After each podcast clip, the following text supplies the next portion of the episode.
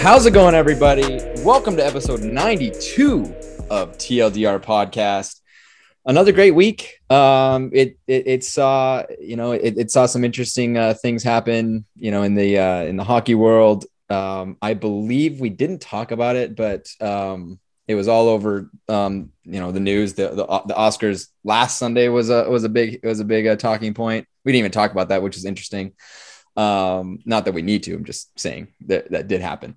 Um, uh, James and I went to a hockey game. We sat as close as you prob- possibly could. Well, not quite. We probably would have been kicked back our row, to our row. But uh, um, I guess I'm going to start with you, James. I mean, I, I have never you your team got throttled, and that's and I'm not. I don't want to talk about that. But you were giddy every single fucking minute of that game, regardless of what was happening. What you know? How was your experience being that close to it? Professional hockey players? Well, I mean, like you watch TV and you watch the, you know, you watch hockey, and when you go to games, you sit far away and you don't ever get to see the players' faces. And yesterday I did. That was really cool. Uh, you get to see like the sound is different down there too. Like when the puck hits the glass, or the it's not glass, it's plastic or something. Whatever it's actually it plexiglass. It's it's glass.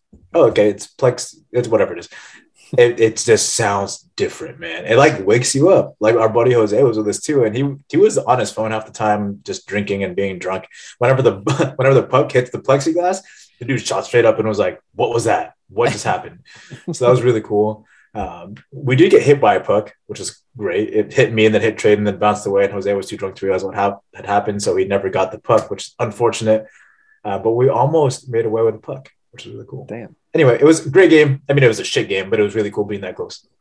Yeah, it, it was pretty crazy. But Tyler, let me give you some kind of perspective. You've you've dealt with like softball player, like women's uh, softball players, you know, in your work, right? And and they're pretty loud. They're pretty they're they're, they're pretty excited and they have very high voices typically when they're cheering. That was James every single fucking thing that happened.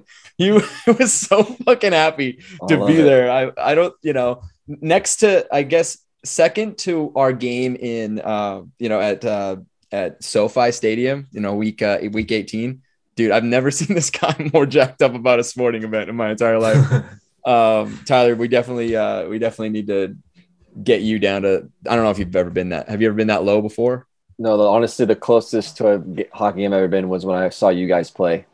Um, after the oh, okay. after Kings game win, I've I've never been on the lower bowl of a hockey game ever. I've always been nosebleeds. So um, that's pretty awesome. I, I saw those uh, saw those seats on uh, on your guys' Instagram, and I was like, damn, that's super cool. So yeah. uh, I was very jealous, but that's awesome, James. I'm super pumped that you got to see that. Um, I'm sure seeing a hockey game from that close again that that's a bucket list for me. So, oh yeah, dude, awesome. it, it, it's possible, dude. It's definitely possible. And James, I want to thank you. That was a that was a great birthday gift. Um, that was that was fantastic. Um, guys, we uh, we sit here and we are uh, just a few days from opening day. Um, Tyler, I'm pretty sure you're working on opening day or whatever your team's opening day is. But yeah. uh, James and I are going to opening day on Thursday. Oh yeah, um, yeah oh, at Angel Stadium um, against the Astros. That'll be very fun. Nice. Um, and what I mean, and another huge event we have this weekend is uh, the Masters tournament, um, which is kind of the Super Bowl slash Indy 500 of, of, of golf events. Uh, it, it, it's the biggest event um, in terms of viewership, in terms of just pure, you know, golf. And it's interesting because people that don't even really watch golf much during this during the uh, uh, during the year tune in, tune in big time for the Masters. So um, I will be one of them um, as much as I can. Um, and speaking of uh, of golf, I think the the goat of golf is going to be get, is going to be playing in the Masters, if I'm not mistaken, or at least going to be there. Um, the biggest news: um, check check uh, Nike stock tomorrow. He is not going to wear Nike shoes tomorrow, uh, uh, this weekend, which is which Whoa. was kind of a a big deal. That's a huge uh, deal. it's a kind of a big deal. It'd be like it'd be like Michael Jordan not like wearing Adidas. Like it's just like what the fuck are you talking what is about? It, what is it gonna wear? Is it gonna wear like I, I don't I didn't read, I just saw the headline. I don't I don't Crocs, know the probably I, I don't know anything about it. Uh, but if if he came in Crocs, that'd be funny. But have uh, you guys had Crocs before? Because that that is comfy. Oh yeah. They're oh, comfortable. They, are. they, just they are. And I actually saw a TikTok of a guy puts put like put the spikes on a pair of Crocs and they actually worked really well. So it's not like unheard of. Wow. You gotta put in sport mode though. You gotta put that little strap back there, and then you're good. Um, but what's amazing is as as we you know we're gonna get into um, this is actually a perfect pivot to James's segment, um, the goat bracket. But if you know, let's say Nike stock drops ten percent tomorrow, like what what's a bigger goat power move than to not wear the shoes that you were that you've been endorsed since you were a kid and see an entire stock, an entire company's value just change because of what because of one decision you made. He didn't have to open his mouth. He just had to decide not to wear Nike shoes. It's kind I mean, just that might that alone might just win him the bracket, right? But uh Jay's like, nah. I mean, come on. There's no there's no one better than that. There's no one that could even that can even uh ch- the change the game like that. But uh James I honestly though, okay, hold up. Before we before we move forward with this go bracket thing, I honestly think it has something to do with his car crash because his car okay. crash did mess up his legs pretty pretty hard, and so maybe Nike shoes just don't make an orthotic or some make something custom to him that he needs. So therefore, it'll do something that will actually let him play golf because he's okay. now like he's wearing FootJoy, I guess. FootJoy. What is that? FootJoy is kind of like it's kind of like an o, an OG brand in the golf world. I mean, it's FootJoy. FootJoy. Like it's called Foot Happy Happy Feet.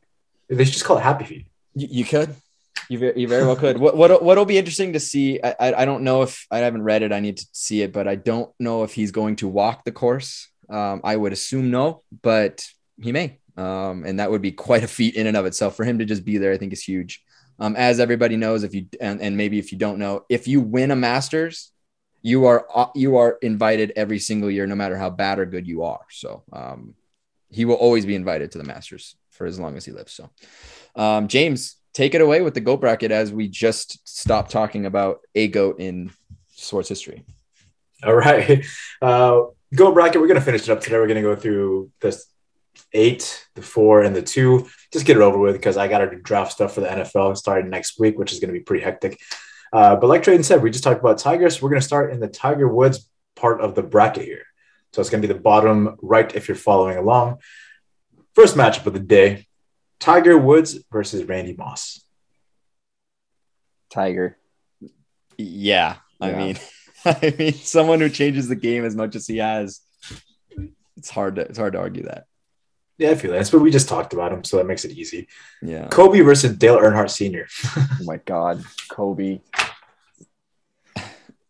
This, I mean, that just shouldn't even be a because I, I, just associate with Kobe more probably, but I mean, it, it it's kind of an indictment on uh on Dale Earnhardt Sr. just because we don't really know much about him, um, and you know we're not fans of that sport. So what, what do we know?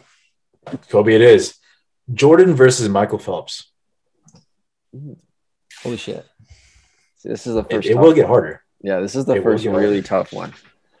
Okay. Hmm. Ah, shit. I'm gonna. I'm gonna. Say, gonna I'm gonna say. Yeah. I'm gonna say. I'm gonna go with Michael Phelps because mm. I do think he was. He is hands down the greatest of all time in his sport doing that. I think Michael Jordan. You could leave it up for debate on who's the greatest of all time basketball. I don't think you can really. I mean, there's a couple other swimmers that might come the conversation, but like Michael Phelps, I think most time, like probably 99 people out of 100 are going to pick Michael Phelps being the greatest swimmer of all, of all time. So I'm going to go Michael Phelps. I mean, that's cool. And I, I hear you for what you're saying. But the fact of the matter is, you, when do you ever watch swimming? You watch swimming once every four years. Yeah. But I mean, we're, it, I don't think that really matters in this context, though. But I mean, you watch basketball one like yearly, like basketball's on every single year. And you get more, you get to see more basketball, and there's a lot more people who watch basketball. So therefore, there'd be a lot more people who play basketball, and with that, you have a diluted pool of greatness. When it comes to swimming, it's very specific. It's like you only see them, you only really watch swimming once. Who's really going to want, want to do swimming? And so, if you're great in swimming, you're you're like a big fish in a small pond, as opposed to Jordan, who's a big fish in a big pond. I think it means more to be Jordan than it does to be Michael Phelps. So I'm picking Jordan. Wow, you guys make both make really good points, and it's actually not that easy, right? Um, you know, but uh, again, I, I while we don't watch a lot of swimming, he still has to compete yearly and still has to compete. You know, I, I mean, uh, you could argue you could argue the other way too that he, you know, Michael Phelps is against the best of the best, but I guess in in, in theory, so is uh, so is Jordan, but not at the biggest event at every single event. Like he's he like uh, uh, Michael Phelps is always against the the best of the best, um, and he completely dominates, sets records. He still has records that I think have yet to be beaten. Um, I guess you could say the same for for for Michael Jordan. I mean, I it's so tough. Um, I I I'm going to side with with Tyler on this one. I'm going to side because um, he will he is has been and will continue to be heralded as the greatest um, swimmer. And you, you, you know you have Kobe in the mix, you have LeBron in the mix, you have Michael in the mix, like that, and it's very contentious depending on who you talk to. So, um, and it's almost undisputed in in swimming. So. All right. Bo Jackson versus George Herman Ruth, aka Babe Ruth. Babe Ruth. Uh yeah, it's gotta it's gotta be Babe Ruth. Wayne Gretzky versus Joe Montana. Wayne Gretzky. Gretzky. Of course you're gonna say that. Wow. I mean, dude. Yeah it, it's tough when when when a player has put an entire country on track to play a sport, an entire country, not just not just uh not just you know I mean yes Joe Montana is probably one of the best quarterbacks to ever live and, and play. I just don't know if he has the same impact on his sport as as Wayne Gretzky did. I mean, yeah, okay. Uh, Floyd Mayweather versus Muhammad Ali. Muhammad Ali. Muhammad Ali. Tom Brady versus Mike Trout. Brady. Gotta be Brady, man. Sorry, Mike. Sorry, Mike. Age, Sorry, Mike. Age. Uh, Lou Gehrig versus Cy Young. Oh. oh. Gehrig. I'm gonna say Cy Young so that James has to break the tie. Because I don't know. Why would you do that to me, man? well, you did it to me, so I'll do it to you okay, Lou Gehrig. I'm gonna find out. I have to side with that. But then also Cy Young has an award, and that's what that's the same thing I've been saying for this entire like bracket.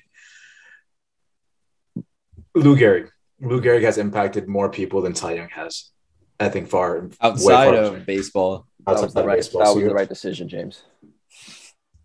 Moving on to the next round here, we have. Oh wow, okay. Tiger versus Kobe. Oh man, are you shitting me? Holy shit! Oh, that's not fair.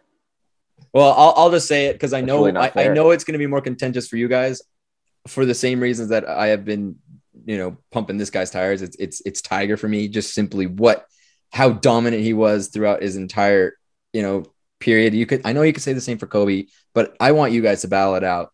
It's gonna be uh it's gonna be Tiger for me the thing is, trading by you going first, we don't really get to battle it out because if I also side Tiger or if Tyler sides Tiger, then there's no. One of you is gonna hit. It's gonna say Kobe. So I know I'm gonna say Kobe because I mean I didn't realize how impactful golf was. I didn't really know much about golf until yeah. I graduated from college and was no longer as athletic enough to play in a competitive sport. So like I'm gonna like golf is just kind of there, and not many people watch golf like where do you go to watch golf? You don't go to a sports bar to watch golf. You kind of it's just it's just it's on is ESPN that, and sometimes is that really an impact of a goat though? Like the greatest. I'm, I'm not even done talking yet, Traden. Let me finish my point, please. Yeah. Okay. Cool. Thank you. But you, I can already stab. I I lost my train of thought. You fucker. Oh. Fuck you, bro. Um, I don't know where I was going with that. I don't either. That's why I asked. Like, where are you going with that? All right. Well, okay. Here's the thing with this matchup is that it's really, really close for me personally because I would say that aside from all their personal accomplishments, which you could, you know, weigh, and I think they're pretty even. Um, personally, they both have the same impact for me because I grew up both those guys probably in their primes of their careers, um, and I really got into watching basketball because of Kobe. I really got into watching him playing golf because of Tiger. So, God, this is this is legit a coin flip for me. Um, hey, think, keep thinking I, because I, I think wish I had a Tiger Kobe coin on me. Well, that's I mean that's fair. But what I think James, you may have been getting at is that Kobe probably made more of an impact on a bigger mass of people. That's than, what I was trying to say. Yeah, yeah. before you interrupted me. Yeah, 100 mm-hmm. percent. but then Kobe, again, does that Kobe has a statue? Kobe has a statue in China. Kobe had Kobe brought basketball. You were saying how Wayne like impacted an entire country. Kobe impacted the world. Like there's so many basketball players now who like, oh, I look up to Kobe. And basketball has grown and is now more competitive in other countries. Like in the Olympics, they're now more competitive than the United States are because Kobe played in the NBA and people watched Kobe and people were like, oh my God, I want to be like this guy. And so now other countries are getting into basketball because Kobe was as good and influential as he is. Yeah, yes. I would agree with that. Um, I think I made my decision. Um, I'm going to go with Kobe on this one, uh, mainly because I pretty much said wow. since I was, I don't know, 10 years old that Kobe Bryant is my favorite athlete of all time. And I still think that that's true. Um, I, I definitely spent more hours watching Kobe. I've talked more about Kobe with more people. Um, so I'm just gonna have to go Kobe. But man, does it that that was easily by far the total. I don't know if they're gonna. You just you just easily by far by doing by that. Far, you guys know you just gave him the the the crown, right? He is going to win this bracket now. It is almost impossible for him to not. Probably. Like it's probably 80% chance that he wins at this point. Okay. So let's continue. Moving on to the next, we got Michael Phelps versus Babe Ruth and I pick Babe Ruth. Trade, who do you pick? Michael Phelps. Tyler. Um. Wow. Again, another tough one. Uh, for very different reasons. As I mean, I made my point for Mark, Michael Phelps for this particular matchup. Uh, Babe Ruth, I think it's more of the of the legend. Like obviously, none of us or even our parents saw Babe Ruth play. Um, so he's just been around for so long and been such a um, an established figure in sports for so long um, that I think that that legend just it's very impressive. I don't know if there's a lot of athletes that are that old that still have that kind of uh, power behind them. So I'm going to go Babe Ruth on this one. Okay.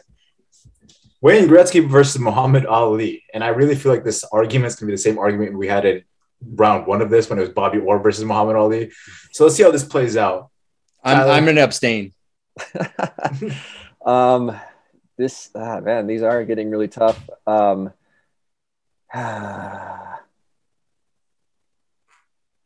I'm gonna I'm gonna make it easy. Muhammad Ali. Yeah, make it easy. Move along. I mean, okay. I, I, I, was I was I was almost leaning towards Gretzky, but I, I, it's impossible, man. It's not. I was it's not actually Gretzky. gonna pick. I was actually gonna pick Gretzky. I was gonna say why though. I think I because I mean, like Gretzky for some re- same reason. Like I think he just dominated his sport more so than Ali did. But then again, if you're going, if we're talking about greatest of all time, and I think consistently we've talked about influence and talking about things just outside outside of their the performance of their sport. I think Ali wins it by a landslide. So I'm gonna go with Ali on that one.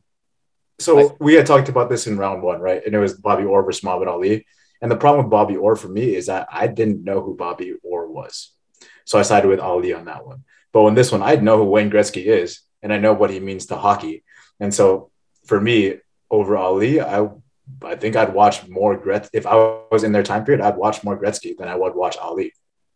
And so that's why I'm picking Wayne Gretzky over Ali. That could be that could be a function of your your your preference towards a sport versus boxing. Absolutely, and then the, that's the cool thing about this is this is what we think and that's why we're making these. Like it's not for um, we're not making decisions for everybody in the whole world. It's based right. off what we think is true. Right. I, I'm just trying to be objective, and objectively, objectively, it's Muhammad Ali all day. Uh, not all day. I shouldn't say all day, but for this for for these intents and purposes, given what Muhammad Ali did for the world. Hey, buddy. You're back. Sorry, everybody. We are back. I had technical difficulties. Um, yeah, where were we, James? So you were talking about Ali and the world. Yeah, he just he just impacted he the, the world, the world the way he did. So that's why I objected. And this is coming from a guy who thinks that as a person, Wayne Gretzky is probably Wayne Gretzky and his entire family have done more for the lives of North American hockey fans, and actually you could say Europeans, um, than anybody else. But it's just Muhammad Ali transcends that boundary in a, in a sense. Tom Brady versus Lou Gehrig. Tom Brady. Why? Um, just the, the the dude won championships better than I think any other athlete has in a, in overall career. He's, he's not even done yet. He could he, he could win another one. Uh, Lou Gehrig again, amazing, inspirational athlete. Um, but I'm gonna have to go with Tom Brady on the just just the pure um, amount of times he's won and the amount of just attention he gets and that hatred he gets from anyone that's not a Tom Brady fan is pretty pretty great. It's another tough one because now we're talking two sides out of our ass again. like like on one hand, we're gonna we're gonna look at the pure sport and on, and on, but like two things or even last the last one we're to talk about their you know a, a, person's impact outside the game the, how does that make them a, a greatest of all time that's the toughest thing about this is now we're talking to two, two sides of our ass and we can't pick we can't pick one well it's all about the matchups too because you got to yeah, pick a winner and you got to like some of them yeah they're gonna the the, the tiebreaker is going to be that influence versus yeah. the tiebreaker is going to be maybe something else but it's again there there is ob- objectivity to it, but the subjective is what makes it human and makes it. Fun. Yeah, you're you're right. And so James, that's why you're going to pick next. okay. Wow.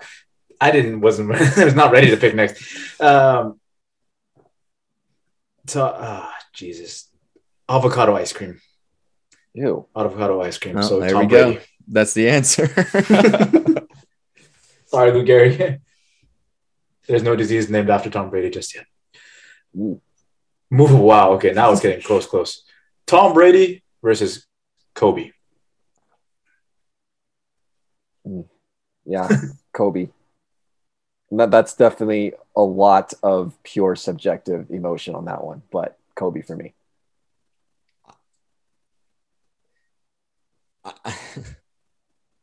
both were both were both well they yeah they both are just pure competitive winners in their sport. I mean, that's all they cared about. That's all you know, and and it and it and that's all that's all they you know cared about every time they stepped on the field slash court. And obviously, one's still doing it at the, at the ripe age of whatever it is, like five thousand. Um,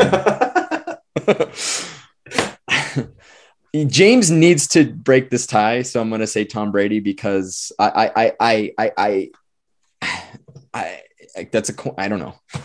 I don't know.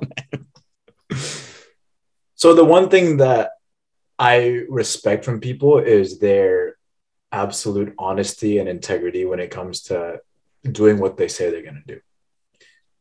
Tom Brady is really great at playing football, and Kobe's really great at playing basketball the thing that sets Tom Brady apart is that he is he plays the quarterback position, which gets the most amount of accolades for any sport because they've touched the ball every single play. Kobe, on the other hand, played a shooting guard position, but he was also point guard and he played wherever he needed to play to make things work. And he played through injuries day in, day out. Um, Kobe Bryant never really got suspended for much. Tom Brady had a scandal. Tom Brady retired, then unretired, which I don't like. If you're gonna retire one time, you made up your mind, stay retired. Kobe retired and was like, I'm done. I gave it my all. And that's how you know he gave it his all. He literally could not function anymore. And he was like, I'm done. I can't play this game anymore. I gave everything I had to this game. It's over. Tom Brady said the same thing, but then all of a sudden he had some more left in the tank because his wife made him go grocery shopping on a Sunday. Come on, man. I think Kobe Bryant's gonna move on from this one. So Kobe Bryant wins that matchup for me. Nice. Babe Ruth versus Muhammad Ali. Damn. So it's another tough one because that's one neither of us or any of us have you never watched them play or perform. And that's it's all about legend. So um, it's like it's like kind of just the theme of Brady versus, versus Kobe. This is the theme of legend versus legend. So which legend do you think was greater? For me, it's gotta be Babe Ruth.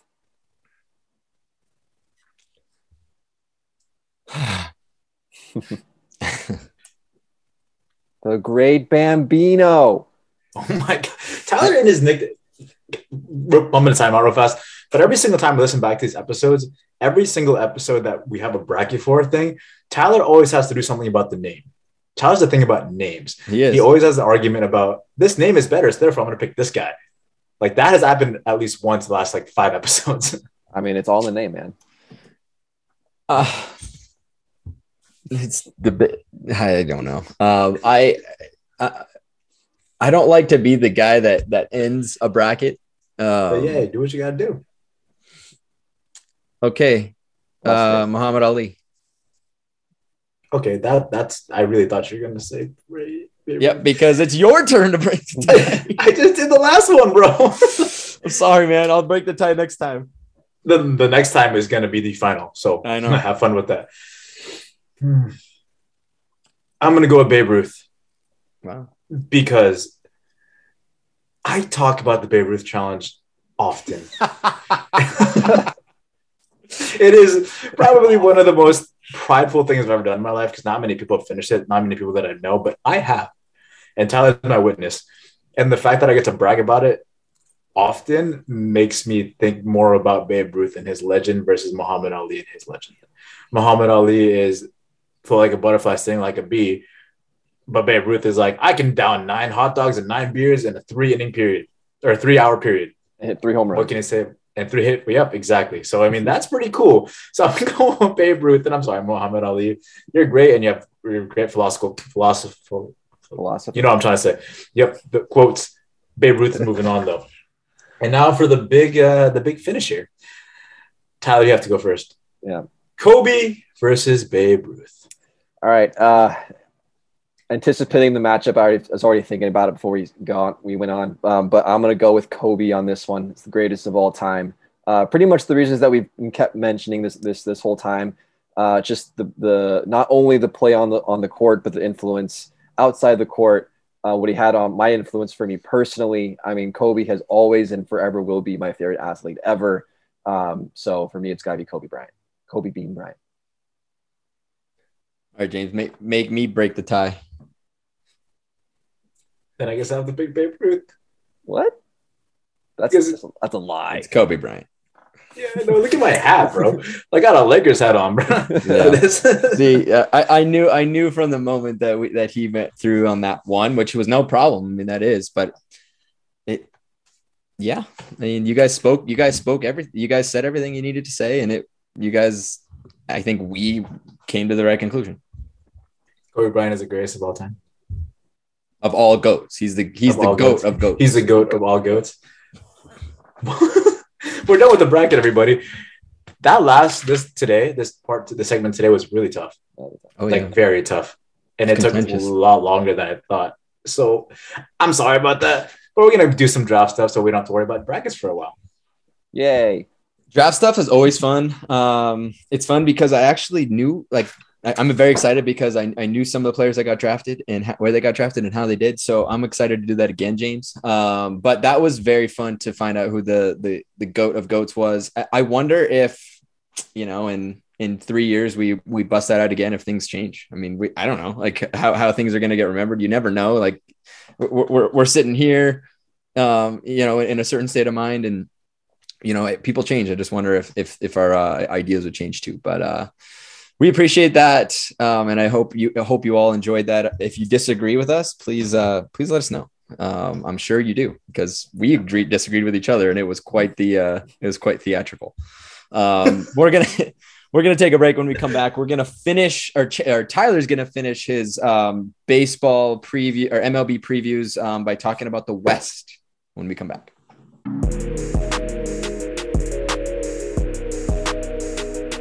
And we're back. We are days away from opening day um, with the uh, in the MLB.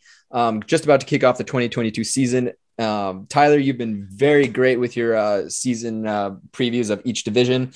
You have the West left. Um, the the division, the two divisions that this podcast actually gives a true shit about. So um, I've been I'm excited for it. Uh, Tyler, it's all yours, man. That's why people tune into TLDR because you know Sports Center, all those big time networks, they always got that East Coast bias, right? Everyone loves the East Coast because everyone lives on the East Coast. And they always they always you know talk about it. No one stays up late to watch the West Coast teams. Well, guess what? We're West Coast bias, bitch. We talk about West Coast. We like it better here. Uh, so we're gonna really dig in to the West Coast teams. It's all of our favorite teams are all in both of these leagues. So let's we're gonna kick it right off the bat with your guys' Angels, um, guys Angels are going to be an exciting team this year. Obviously, coming off last season, um, still a, losing, losing losing season for the team, but we saw the emergence of Shohei Ohtani. Um, he is an absolute star, um, and he hopefully, if he can stay healthy, um, he'll be another. He'll he should have another great season. He is just one of the. He, is he is the most exciting player in the game to watch. Um, health is going to be the big key for the Angels. Like, can Mike Trout stay healthy for the for the full season? Can Anthony Rendon stay healthy for the full season? That's a big question mark. Uh, and of course, as we talk about every year for the last, I don't even know, 20 years, is it the Angels pitching good enough to be a successful team this year? Uh, they did add Noah Syndergaard, uh, which should definitely help add to uh, Shohei Ohtani, but they're going to need production from some some other other pitchers. Um, their young your, your their young pitcher uh, Reid uh, Detmers is a guy that I'm looking for to, to step up and make some big noise this year. If he can step up, that gives the Angels a pretty decent one, two, three punch, which I always say like you need three solid starting uh, pitchers to be at least competitive. Um, but we'll see what happens. That's a that, that's a big if. That, that's a big ask. Um, so Angels health and pitching can it happen? We we we will see. Uh, the Houston Astros uh, they're slowly losing their. Co- Jesus, Ollie. Yeah, oh, fuck the Astros, like, right, Ollie? Yeah. yeah, good boy. Uh, they're slowly losing their core. Um, but this is still a very, very dominant threat uh, in the in the American League. Verlander will be back to stabilize an already pretty solid pitching staff. Uh, the Oakland Athletics, everything must go sale. They've pretty much gotten rid of every decent good player on, on that team. It's going to be a rough 2022 for that team. That that that team already struggles with attendance. I wouldn't be surprised if you saw less than a thousand people in the stands at one point. Oh my god, uh, it's going to be pretty. What? Pretty, pretty Holy shit! Uh, the Seattle Mariners on the other side, uh, they haven't made the postseason, postseason since 2001. They won 90 games last year and still didn't make it. But this team just got even better. They added the reigning AL Cy Young Robbie Ray. They also uh, traded for Adam Frazier, Jesse Winker, and Eugenio Suarez to add to that already great lineup. Uh, they got young stars Jarred Kelenic. He had kind of a rough start to his MLB career, but I, I expect him to be good. Um, number three, number three MLB prospect Julio Rodriguez. They just announced that he will he will make the club. So they got a lot of really good players on the team. I think the Mariners, I think they're going to break through this year, uh, but we'll see what everyone else thinks. Um, the Texas Rangers uh, made some big offseason splashes. They signed Corey Seager, uh, Marcus Semien to have arguably the best middle infield in the league. They also added Jon Gray to add that rotation. Um, but guys, they they still need a lot of work to be a contender. Um, this team has more problems than just a couple guys. Um, so it's pretty interesting that they signed some big name free agents. I don't think they're ready to compete quite yet, uh, but they definitely should be better uh, better this this season. Um, so guys, so looking at this division as a whole, uh, obviously the Astros have kind of dominated this division the, the, the last few years. Um, you know they've been to the World Series on four of the last five or something crazy like that. Um, are the Astros still the favorite to win this division? James, what do you think? I, I don't think so. And I kind of alluded to it last episode we had. We were talking about how the Astros and you were talking about how their starting pitching is so great and so good. And I agree, their, their entire staff is good. But right now you have, you're really relying on Justin Verlander at 39 years of age, who's coming off Tommy John surgery, who hasn't played in a long time. And the first thing that happens when, the hardest thing to reclaim after you have Tommy John surgery is your accuracy. You can throw hard, cool but your accuracy is what comes last when you have Tommy John. And at 39 years old, Justin Verlander does not have the same velo he once did. And Justin Verlander wasn't really regarded as like this 98, 99 fastball pitcher. He's always been the kind of guy that can put his pitches in the right spot. And with Tommy John, it's going to take you a while to get that feel back. And so with that, you really that's your ace. That's your dude that you're going to rely on to carry you through the season for the most part. And I get the you have Framber, Valdez, you have um, other guys that I can't remember their names of, but you see them often. like uh, the guy with the curly hair. Do you know what I'm talking about? Lance McCullers Jr. Mm. He's gonna be. He's not. He's not gonna start the season. He's gonna be on. Uh, he's injured. He's not gonna be there for the starting rotation for the first couple weeks. That's gonna take a little bit out of you. Uh, the loss of Carlos Correa too. On top of that, like that's gonna take a huge hit. And yes, Kyle Tucker is getting better, and Jose Altuve and Alex Bregman are still decent hitters at their age, and their lineup is still pretty good. But losing somebody like Carlos Correa in the middle infield is going to be tough for you defensively and offensively. That being said, I really just think it's going to come down to starting pitching. And with Justin Verlander not going to be 100% at 39 years old right off the bat, that's going to hurt you a little bit. So right. who gets first then? I have the Angels coming out first. And I mean, the, yeah, I do. If and this is a big if, huge asterisk. If health pertains, and if everybody's healthy throughout the entire season, and you had mentioned Shohei, Mike, uh, Jared Walsh, um, Anthony Rendon, if they can all stay healthy for the first time ever in their careers, we're looking pretty good. That is a lethal lineup. And having you added Thor to the starting rotation, which is great. He shut down the Dodgers yesterday, and I, I mean it's a preseason game, but he still shut down the Dodgers yesterday. He looks good. Coming off Tommy John, who played a couple, he played a couple games last year, and he sucked last year. This is what I'm saying. Like when you come off Tommy John, you're not going to be good. It took him more time to rehab, and now he's killing it. It's not really the starting pitching for the Angels that's really doing it for me. It's the bullpen. They added great bullpen arms. They might, I think they have a top three bullpen in the league right now. They're insane. Raisel Iglesias as the closer. He had, he was so good. Uh, they added Ryan Tepera, Aaron Lupin, Archie Bradley, all great arms in the bullpen. They're not going to have to rely on their starters all that much because you can pull them at three innings or four innings, and you can put in these guys who can shut you down and carry you out throughout the rest of the game. And if the lineup stays healthy, this is a dangerous lineup. David Fletcher is going to get on base two or three times a game. Mike Trout always hits. Shohei is going to hit for power. Anthony Rendon hits for power. Jared Walsh hits for power. And now you got these two stud young outfielders in the outfield when you have Jo Adell and uh, Brandon Marsh. These are great players too. This lineup is stacked. They're going to be explosive. And if the bullpen can just hold them over, this team is going to be hard to beat. I like it. I like the the bold statement. Back your team. Let's go. Uh, Tradon, who do you see as the favorite to win the AL West this year? I'm sorry. I, I, I just the, the Angels leave me too much to, to, too many questions. Like because oh, it, we seem like we go through this fucking mantra every single fucking year. Oh, they're gonna be great, and then they're not. Oh, they're gonna be great, and then they're not. Until I see something different, until I actually see it, I'll believe it. I'm sorry. As much as I am an Angels fan, I can't I can't I can't get there just because it's we've been disappointed so many times. However, I do not see the um, I do not see the Houston Astros as leading the uh, the the um, AL West.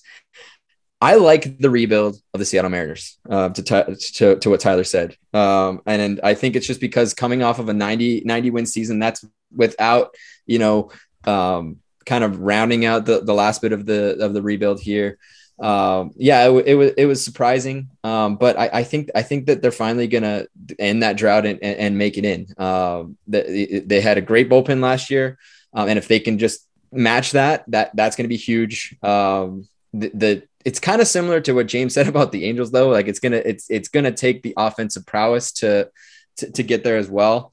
Um, the health needs to stay there as well. Um, and you're you're bringing in some young guys that are going to get developed, and I, I just think that the Mariners have a chance to um to, to, to climb that ladder even more. And also, I just don't know if the Astros can can hang on anymore. I, th- I think that you know, to, to while I did shit on the Angels in terms of them winning the the the division, I think that they have improved enough where they're going to make it a hard. It's going to give it a hard time for the Astros. It might even start as early as uh, as Thursday. Um, and and the, the, Mariners themselves are getting better, and the Astros I think are going to start taking a step back. So you add all that in, and I think the Astros are in for a lot harder time than they used to be. And I just think that the Mariners, it's it's the Mariners' time to take over the uh, the the AL West this time. So you think that the Mariners lineup is more explosive than the Angels lineup?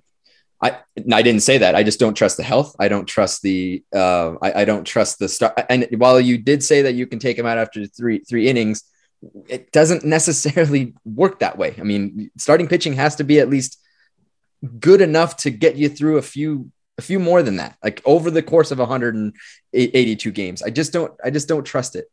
And uh, and and, and for that 62 160. Yeah, I, I, I, wow. I, think I think I think of I think of 82 and yeah, sorry. Yeah, yeah, it's all good. Um, um, and I'll probably do it again next year. I'm, I guarantee. Um, um, I, I just is this I, your first full, full season of baseball that you've like watched actual baseball? Like you're gonna you're gonna watch baseball like this season, right? Like a decent amount because the year before no, that wasn't a full season. Probably not. Before that, oh, okay. I mean, I'll watch as much as I can. It's just tough for me to watch. Twenty one was last year was yeah. Oh, it was. You're right. Um, oh, man. It's all good. And it was a full season last year, but I, I, I just I are we going to get a healthy healthy squad? I mean, when was the last? I don't think the I don't think that Ohtani and Trout have played together our for a full season yet. No, they have not. Not not for a like, full season. No. And that's been what four years. Like, what is it going to happen this year? We said that. We said that. We said that the last three seasons. So until I see it, I can't, I can't, I can't do it anymore. And and you know what? I, may, maybe it's me being a jaded Oilers fan, and I'm and I just wait because I know we're gonna shit the bed. I'm just like until I see you guys actually do well, you're you suck. Same, it's the same fucking feeling, man. yeah. Um, I like, like I said, I I would. It's gonna be a lot closer of a division. I still, as much as I hate to say it, like the Astros as the favorites to win this division. I think the Mariners are closer than the Angels are, but I think the Angels are definitely going to be competitive. I mean, if they don't have a winning year this year, I'm going to be very surprised. Like they should definitely be very competitive. They should be right there in in the wild card race. As James, as you mentioned, that lineup is very good. I think it's probably the best lineup in that division, arguably when healthy. Um, but the Astros also have a great lineup, and the Mariners have put together a great lineup as well. I think what separates the Mariners and the Astros from the Angels again is pitching, and for me, that's what makes. I think they're just more well complete teams. Um, I think the Astros have been do, have been successful successful for so long. Yes, they they they lost a couple guys, um, but they're still a very very good overall team that are that is going to win a lot of baseball games. Um, and I'm going to pick the Astros until someone knocks them off. Um, but uh, that kind of leads me to, to, my, my follow up question for this division. We talked about Mariners and, and Angels possibly making moves here and and and uh, contending for this division with the ex- with the ex- expanded playoffs and with as competitive as the American League is, are the, both the Mariners and the Angels playoff teams? Both. James, what do you think? I don't think so, man. Like I, I think the Angels will win the division, and then the Astros will battle for that wild card. And with all the AL East teams going for it too, I don't think the Mariners will make it in.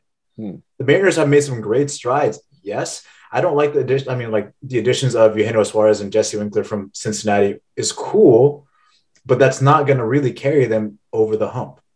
They played for the Reds. And they were not the best player on the Reds. The best player on the Reds is Joey Votto, who's still weirdly there. If you're going to blow up your team, blow it up all the way. Great additions, and I like the addition of Robbie Ray. But other than Robbie Ray, there's not really any other pitching there. For the Angels, on the other hand, you have Shohei, who is an ace, and Syndergaard is an ace. You have two aces there which is great. On the other, like for the Mariners, you have one and not as strong of a bullpen. I don't think I don't like the Mariners as much as I like the Angels and the Astros. I mean, the bullpen for the think? Mariners was pretty spectacular last year. Yeah. Better bull. I, I I think the Angels again probably have a couple guys that are better than the couple guys in the Mariners, but I think the Mariners just depth wise are just better. But Tradon, what do you think? Do you do you, do you think both the Mariners look and look look? This is tough. I don't I don't know that they're both going to make it because I, I had the Mariners winning the division, so that's going to leave the Angels, the Astros, because we already have the three from the East. Again, I, I don't I don't want to be right on this. I don't. I want I want to be I want to be the idiot that says, you know what, I was I was a Debbie Downer and I was an idiot and I didn't believe in them this year. I just I I, I have to see it to believe it, and it's so it's going to be very tight. We're, we're, I mean, the Mariners are looking better. The Astros are looking better. That's going to be a tight race. We already know that the East is fucking stacked. Like we already know that. So there's only one spot, and the Central sucks. So you're left battling each other. Houston's and Astros are battling each other, and and I guess I kind of err on the side of what I've seen in the last few years, and I I just I I just don't see it until I hope I'm wrong. Let's just put it that way. I hope I hope I look like an idiot and James can say that to my face on this podcast. All right. Some good karma, bad karma. We'll see how that all evens out for the Angels um, this year. Uh, but yeah, I think this American League West is going to be very, very competitive. Uh, for the Oakland Athletics fans out there, I'm so sorry. Uh, moving on to the National League Coast. Uh, we're going to talk about my team first, the Los Angeles Dodgers um, after signing Fred, Freddie Freeman. This is possibly one of the best lineups ever assembled in uh, in the history of, in the history of baseball. Um, if they can all stay healthy, it's going to be really fun to watch. Um, really, they just need to be healthy for October. I think one of our problems in last October run didn't have Kershaw, didn't have Muncy, uh, two really huge guys that we did not have. Um, so if we can get everyone healthy and ready to go for October, I have really no issues with them making the postseason with with with the team with the team they have. Um, just a couple players to watch for me are Cody Bellinger. Obviously, he, he's coming off a really, really rough 2021 season. Had a pretty good postseason, um, but this but the season was great. His spring training, he's looked pretty lost at the plate. Um, so it'll be interesting to see how he bounces back. And then also Gavin Lux. I think us trading away AJ Pollock kind of gave him a spot to possibly um, get in that lineup more often. Um, this is kind of one our you know prospect that's kind of been this this young guy that's supposed to kind of break through. Hasn't really had that breakthrough quite yet. He's shown signs of it, but he hasn't really consistently done that. Um, so we'll kind of see how how how he does. But uh, Bellinger and Lux are two guys that I'm really going to watch during the during the regular season. Um, but it should be another fun winning season for the Dodgers, um, barring some epic crazy collapse, which again baseball can always happen. So you you never know. Um, but again, I, I, I expect them to win the division this year. Uh, San Diego Padres, biggest disappointment of the 2020 the 2021 season. Mostly the same team is back for this year. They did add Sean Manaea recently with the trade, which gives them a pretty damn deep rotation. And when you look at it, it's pretty scary. I mean, they got Yu, Darvish, Blake Snell, Joe Musgrove, Mike Clevinger that we, we kind of forget about because he's, he's coming off uh, TJ, uh, Sean Manaea. Then they got Chris Paddack and Mackenzie Gore, two of their young arms as well. That's a pretty damn good starting rotation with, with a lot of depth. Um, they did change their manager. They have brought Bob Melvin in from, from the A's uh, an experienced manager that's why that's regarded as one of the best managers in, in all of baseball. So we'll see if that helps them. Um, Tatis, of course, we learned that he that he's going to be on the injured list until about June time. Um, so he'll be out. He'll be on the on the shelf for a little while. But we last year, coming into last year, we all expected this Padres team to, to, make, to make the playoffs. The fact that they didn't was insane. I still think that they're going to be very good again this year. I think they're going to bounce back. Um, like I said, that that that pitching depth is insane. Um, the, the, the San Francisco Giants flipping it were easily the biggest surprise of the 2021 season. They won 107 games, most in their history. Um, they won the NL West. Um, Buster Posey in the offseason, he did retire. So this begins the new Joey Bart era. Um, they also al- added Alex Cobb and Carlos Rodon to, to the rotation and also signed Joc Pederson, the homegrown kid, um, great postseason bat there for the San Francisco Giants. Um, again, this is a team that last year surprised everybody. Um, we'll see. I definitely don't expect them to win 170 games again, um, but I do expect them to be very competitive um, in this division. Uh, the Rockies, kind of one of those teams. There's not much going on. They did add Kris Bryant in a very surprise move, I think, on both sides. Um, so Kris Bryant should have a fun time hitting at, at Coors Field, but uh, with the Giants and Padres above them, I don't see the Rockies really doing much this year. Same with the Diamondbacks. Um, they won, lost 110 games last season, so I think that they can improve on that this year. Let, us hope so. But uh, it's going to be another rough year in, in, in Arizona. This team is still rebuilding. They don't have a whole lot going for them. Um, so really, again, it's it's it's this top three, kind of the uh, California teams, so to speak. This kind of tri rivalry in, in, California with the Dodgers, Padres, and Giants. Um, Dodgers obviously are going to be the favorites to win the, the, the division. They are the favorites to win the World Series. Um, no one expected the the Giants to do as well, and no one expected the Padres to do it as, as bad last year. So coming into this year, I think we might see a little bit of, of, of shifting on, on, on, on both sides. So which team will win more games, Tradon, the Giants or the Padres? This, this is tough. I, cause I, cause I think that I think you're going to see a step a step back in the right direction for the uh, for the Padres, and definitely a step back for the Giants. And I'm saying that as as a Giants fan on the other side of the uh, uh, on the on the AL side. I'm sorry, on the NL side. Um, look, I, I I I actually worry about the Giants' aging roster still, and um, you know that that's still a concern. I know that I, I know that you're going to bring in some some newer blood in uh, uh, at the catcher position, um, but I, I I, I just kind of worry about that. But then again, uh, on the other on the other hand, when when Tatis is back, he's a big hitter, right? He's a power hitter, and injuries like that don't like they they can they can linger for a long time. We we may not see the Tatis that we're used to this year. And I think that that's going to be a big, that might be a big problem offensively. And it's for that reason that I just think since that, that team galvanized uh, that team, uh, the, that that Giants team really galvanized and came together to to do something very very special. No, they did not make you know make it past the past your team, but they took you to five games. They took you. They took a, a Dodgers team to five games. They did the unthinkable by winning as many as many as they did. And that, and I think, especially in the face of everybody, uh, you know, hating on them, thinking that they can't do it. And I think galvanizes as a group, and if that alone might be enough to to push them over the hump in terms of beating the uh, the Padres, it's going to be damn close. So we're gonna we're talking like a three game difference, maybe three or four game difference. James, who do you think will win more games in 2022? I think that for me, it's like not really that close. I mean, Tradon's making it out to be pretty close for him, but for me, it's not. I have the Giants winning more games. Uh, I mean, you lost Kevin Gausman, but you added Carlos Rodon, and you added other great arms too. And the, Alex Cobb apparently is throwing like mid 90s right now, and that's a great addition for somebody who has a, a slurve on top of that. Like that's kind of crazy. What I don't like about the Padres and why I don't think they're not going to do as well as we think they're going to do was because of the Tatis injury, first and foremost. If you lose, like you're not going to have him until June, July, that's two months of the season. That's, that's going to be, yeah, that's that's tough to do without your star player. And Tyler, you're talking about how great and how stacked this pitching rotation is. They had pretty much the same rotation last year, yet they shit the bed. And the only one you're really adding here is Sean Manaea from the A's, who is eh. And Mike Clevinger coming back from Tommy John, and like I've been saying this entire time, the first season back from Tommy John is a tough season. Uh, Blake Snell, highly regarded as an ace, had a tough year last year, not as good as he was in Tampa Bay. Uh, Yu Darvish struggled big time the second half of the season. Like he was, he was throwing heat and he was getting people out in the first half. Second half really fell off, and it was a sharp dec- decline there.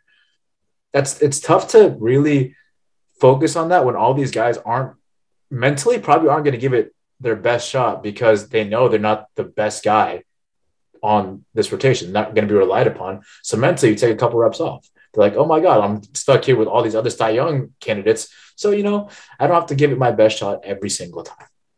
And that's tough because their rotation name value alone is phenomenal. Oh my God. But when it comes to producing, it isn't as good as you think it is. The Giants, on the other hand, and Tradon brought up the fact that he doesn't like this aging roster. They were aging last year too, and they did it. And it's something to do with chemistry and the way Gabe Kapler Kapler runs this team is just different. It's not really relying so much on individualism; it's more so a team sport and a team that's based on chemistry. And a lot more time when baseball, especially, chemistry wins you games because it's a long season. You got to grind out day in day out. You go weeks without a rest day and you play for your teammates. If you don't like your team, you're not going to do as well. For some reason, the culture in San Francisco is a team that loves everybody. They're a team that is close. They're brothers. That you just get the feeling that they're always going to be doing something good. I like the Giants more than like the Padres. And as stacked as the Padres look on paper, the Giants will win more games. The, the one thing that I would say that is pushing me to thinking it's a lot closer than you do is – I, it, it, maybe this is just maybe this is na- naivety, whatever. I think it's harder for a group of guys that had a season to forget to rebound than it is for nearly everyone who had career years to to sustain that. You know what I mean? Like there's so almost every single player on that giant squad, and it was amazing. All had career years, and we would have to expect them, most of them, to at least get to 80 to 90 percent of that that's that, that that's a lot to ask for than it is for to ask on the other side a season that they would much rather have completely wiped away they have to be marginally better and it's going to just tighten it up a little bit. That's that's i guess where my head is at in that respect. So they won 107 games last year right? Yes. Okay and uh, you said yes. you said they you're aiming for the, these guys to play 90% of what they did last year which is a good number. 89% right. So what's 90% of 107 90 90 something. So if they win 90 something games that's still great no it is i, I don't even know if they're going to make 90 to, and i know tyler's already going to bring this up i don't even know whether they're going to have 90 wins i don't think they are but i think they'll they will be better and will have a better record than the padres do oh i that i agree with i just don't i i all i was saying was i think it's going to be a lot closer than uh you know, than I do. That's where my well, okay, what, what do you think? Well, how many games? What is the differential for you? For me? Yeah, like how many games do you think the Padres will be close to the Giants? Three. Three. See, I'm saying like eight, eight to twelve.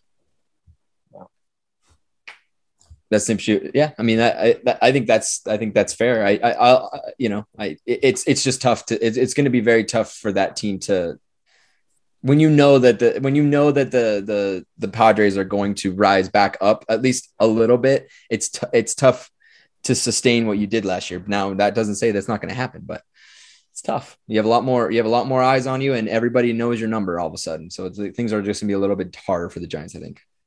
It's it's really fascinating because you got two organizations that went in completely opposite opposite directions, right? You got the, the the, the Padres that everyone expected them to do everything, they sucked.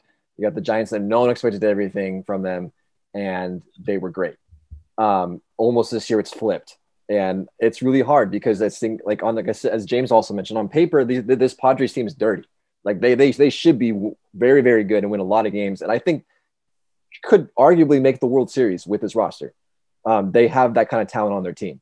The Giants, on the other hand, very good team, um, but just not the kind of superstar power and the kind the, the kind of flashiness that, that the Padres display. But to James's point, seem like a much more well-rounded team and are together more, which I think is why they had so much success last year compared to the Padres. That seemed there's a little bit of chemistry issues there. We'll see if Bob Melvin can mend that or not. I think that's going to be huge for them is having a manager that, that that knows how to do that very well. He's very experienced with with with that kind of stuff. It's it's fascinating. I I and to Trey's point too. Like you you, got, you guys are making a lot of good points. Is it easier to sustain a surprisingly good season, or is it easier to bounce back from a really disappointing season? That's a fascinating question. Um, so we're going to see how it plays out. My gut instinct tells me the Padres are going to win more games than the Giants this year I do think it's going to be close. James, I, I disagree. I think that these two teams are going to battle out for for for, for the um, wild card spot. I think it's going to be very very close. I think they're both going to come kind of come back to middle ground compared to where they were last year. I definitely think that the, the Padres are going to bounce back, and I think the Giants are going to regress a little bit. But I'm definitely not going to underestimate the Giants like I did last year, like all season long. I underestimated them every step of the way, and it came and bit me in the ass. I'm not doing that again this year. Um, I think the Giants are a, a very good squad, and I, and I, do think that they got better. Like you know, like we they they did lose a couple guys, but I think they also added some some really good pieces too. So I have to believe that this team together with with with, with leadership is still going to win a, lot of baseball games. But I have to believe the Padres are going to bounce back. I just I just can't see it going that poorly.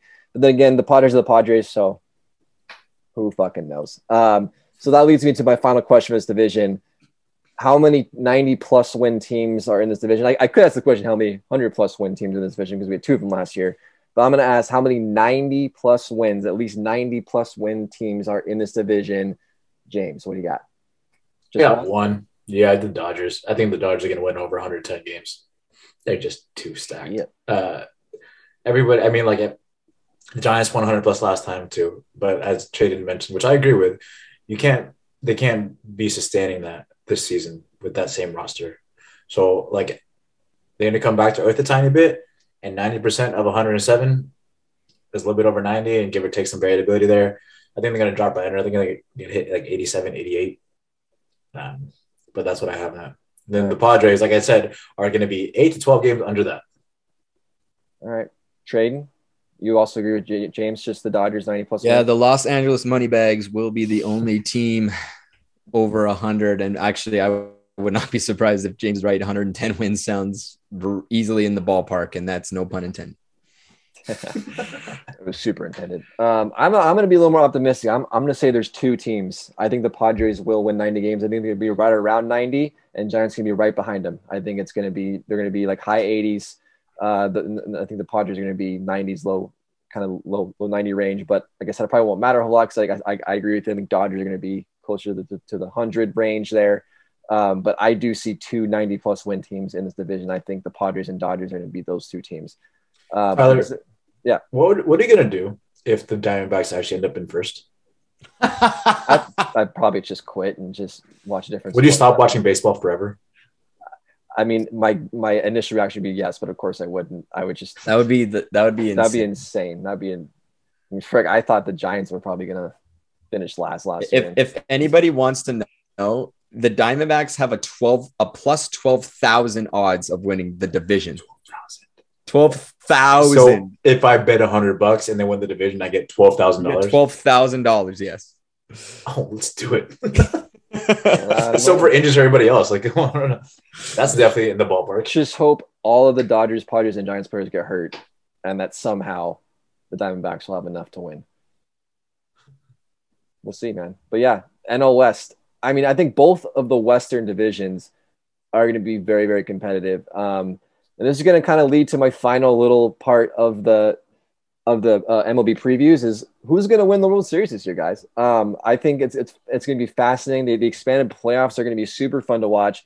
I was talking with this off air with with with James how adding that third wild card spot makes this a hell of a lot more interesting. So I think it's pretty easy to pick two wild cards, but picking that third wild card is really difficult because there's arguably five or six teams in each league that you could pick to make that spot. So it's going to be really really fun to watch. Um, I'm excited to get this season going. Uh, most teams start on Thursday night.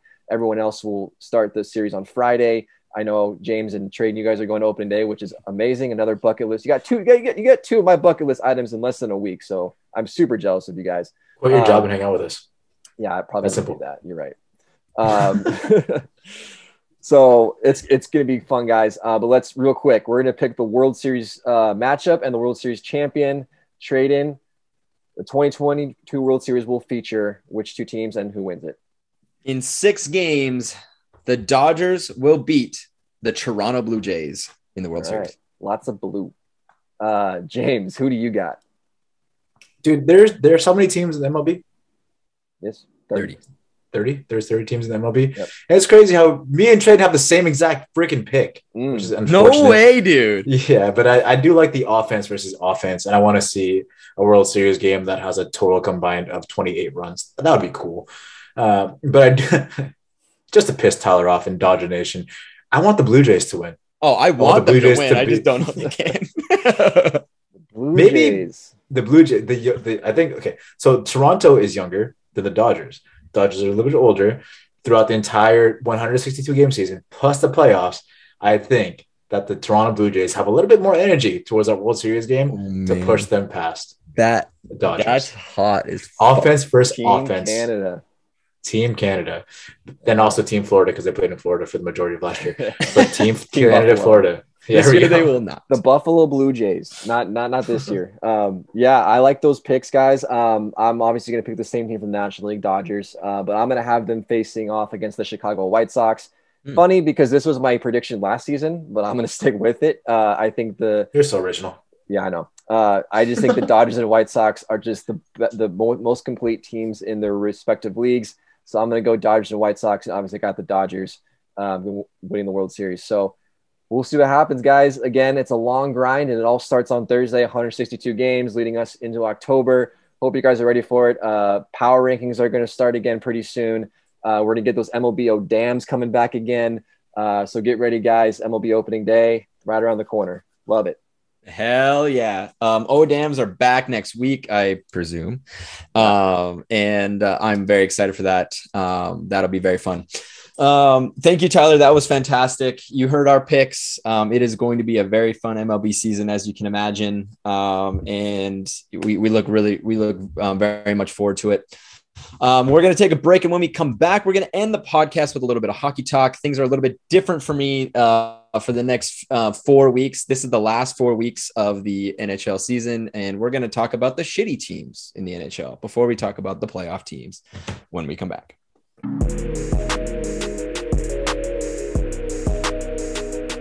And we're back. Thank you guys for sticking with us. We're going to be talking about hockey. We are four weeks away from the NHL playoffs, but we are currently in the NHL fantasy playoffs. And James, myself, my fiance, and Ryan Ludwig, I don't know who you are. We made the uh, we, we made the the fantasy playoffs. Um, I am playing Kylie for the first two weeks. James, you are taking on Ryan.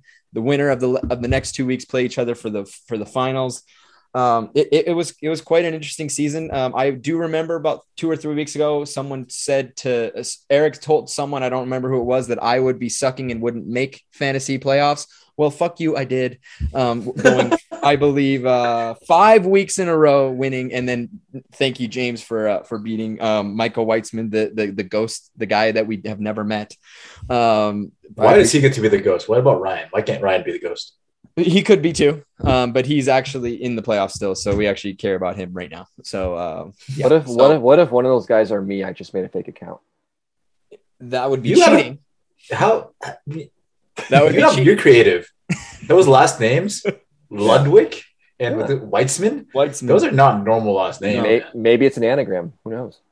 Hmm. Um, you don't even know what that means. Now it's going to keep me up at night. Thank you for that, Tyler. Um, but what's not going to keep you up at night? Well, it may because uh, actually there it does not keep you up at night because the teams that we're going to be talking about right now are done. They are eliminated from the playoffs, much like Tyler's fantasy ch- chances. Oh, cheap she shot. is. They are flushed down the toilet. Bye bye. Sorry, Tyler. I had to I had to dig at you a little bit there. It's all good. Um, I want to change things up a little bit this week. Uh, usually, you guys are used to the one one one. We are no longer doing any more one one ones for the next uh, two and a half months, three months. Um, we're going to be talking. Well, I guess that's not necessarily true, but um, it's it's mostly true. We're going to be talking about playoffs here in four weeks. But I want to talk about the teams that get have been eliminated so far. This is how we're going to run things for the next few weeks. We have five teams that have been officially eliminated from the uh, from the um, from the playoff contention. And I just want to kind of talk about them and, and, and get our kind of views of what their future was, what happened this season, and whether they are have a chance to kind of turn it around. Um, it, you know, next season, they're going to have another shot at it, obviously. So we're going to start on the East, uh, Eastern side of the, uh, of the equation. We're going to start with the team that is dead last in the, in the uh, league. Actually, let me make sure that is the case. It is, well, it's tied. They're tied for last, but in the East, they're definitely last. Um, it is the Montreal Canadiens. Um, the Montreal Canadiens were eliminated right off the uh, pretty pretty quickly. They were the first to be eliminated. Um, you know, Carey Price, we obviously know didn't. Um, you know, w- w- was was gone um, because of because of his own uh, own issues and and his injury. Uh, Shea Weber, he we, he may never play again. Um, Joel Edmundson, um, just was gone as well. And then that doesn't include everyone that they lost um, you know going into going into the season including Phil no um, and before the coaching change and the GM change things were things went off the rails really quick. This is coming from a team that you know went went to the Stanley Cup final last year and they just completely it, it, it, it was just a, it was just a mantra for you know terrible play. And then we you know we and then we saw them kind of change things a little bit. We we saw um, we saw Martin St. Louis take the helm of the coaching um, coaching side, and things started to look up. Um, but I guess I want to just ask James, um, how do you feel about the Montreal Canadiens at you know at the towards the last half of the season, and do you have do you have optimism for this team, and what is it? I, I mean, definitely the second half of the season after they got a new coach, I was like, wow, this is like a brand new team uh, they definitely made some strides, and I think they got the players really trust the new coach, and they like playing for him. And this team is has some relatively young pieces like Cole Caufield that they can really develop and turn into a superstar type player. But before that's said and done, I think that the Montreal Canadiens need to do a full rebuild. They need to blow up who I mean, like they've already lost a ton of people that were part of that Stanley Cup run team that didn't win it, but they made that run. Uh, Carey Price, man, as much of a fixture as you are to Montreal, I think it's time for you to go. I think it's time wow. for you to go to a spot where you feel appreciated and feel like you can play for them. Because right now, I mean, part of the re- Carey Price had an injury, and yes, he had his issues his, um, that he checked into rehab for and whatnot. But typically, if he really wanted to play for this team, he would I I think personally he would have made a harder push to do so, but with the team falling apart the way it did, he did not do that. I think Carey Price needs to go somewhere else. New start for him. New start for the Canadiens. The Canadiens already lost a bunch of their leaders, so might as well lose your last leader to make room for new blood and new culture that is brought on by uh, Martin St. Louis and Cole Caufield. These two together will make a good tandem in the future. It'll take a couple years, but at this point in time, you already pretty much started your rebuild. Just finish it. Make sure you get everybody else out of there who was part of that old regime that doesn't have the same mindset as you guys, who doesn't want to buy into the culture, and those who cost too much money for a team that is not going to be in playoff contention anytime soon.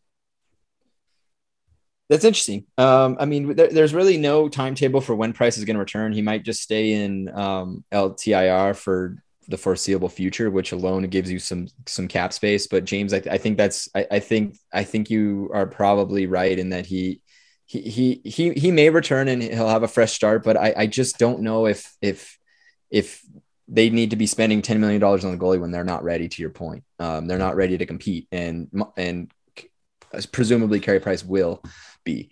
Um, in terms of what you said, tear it down. I mean, you, you, there's they really the only person, the only player that they're really going to worry about trading, maybe two, is Jeff Petry and David Savard. Jeff Petry does have a no trade clause, but that's that's a 15 team no trade clause. So presumably someone's going to be um, going to look for services. They're probably going to have to pay uh, uh, carry half that salary um, the other way. Um, but presumably he's not he's going to be playing his last games as a Montreal Canadien here um, coming up makes me feel better that he didn't do as well as he as he could have because we flushed him right out of Edmonton and he did great and then he kind of came back down to earth.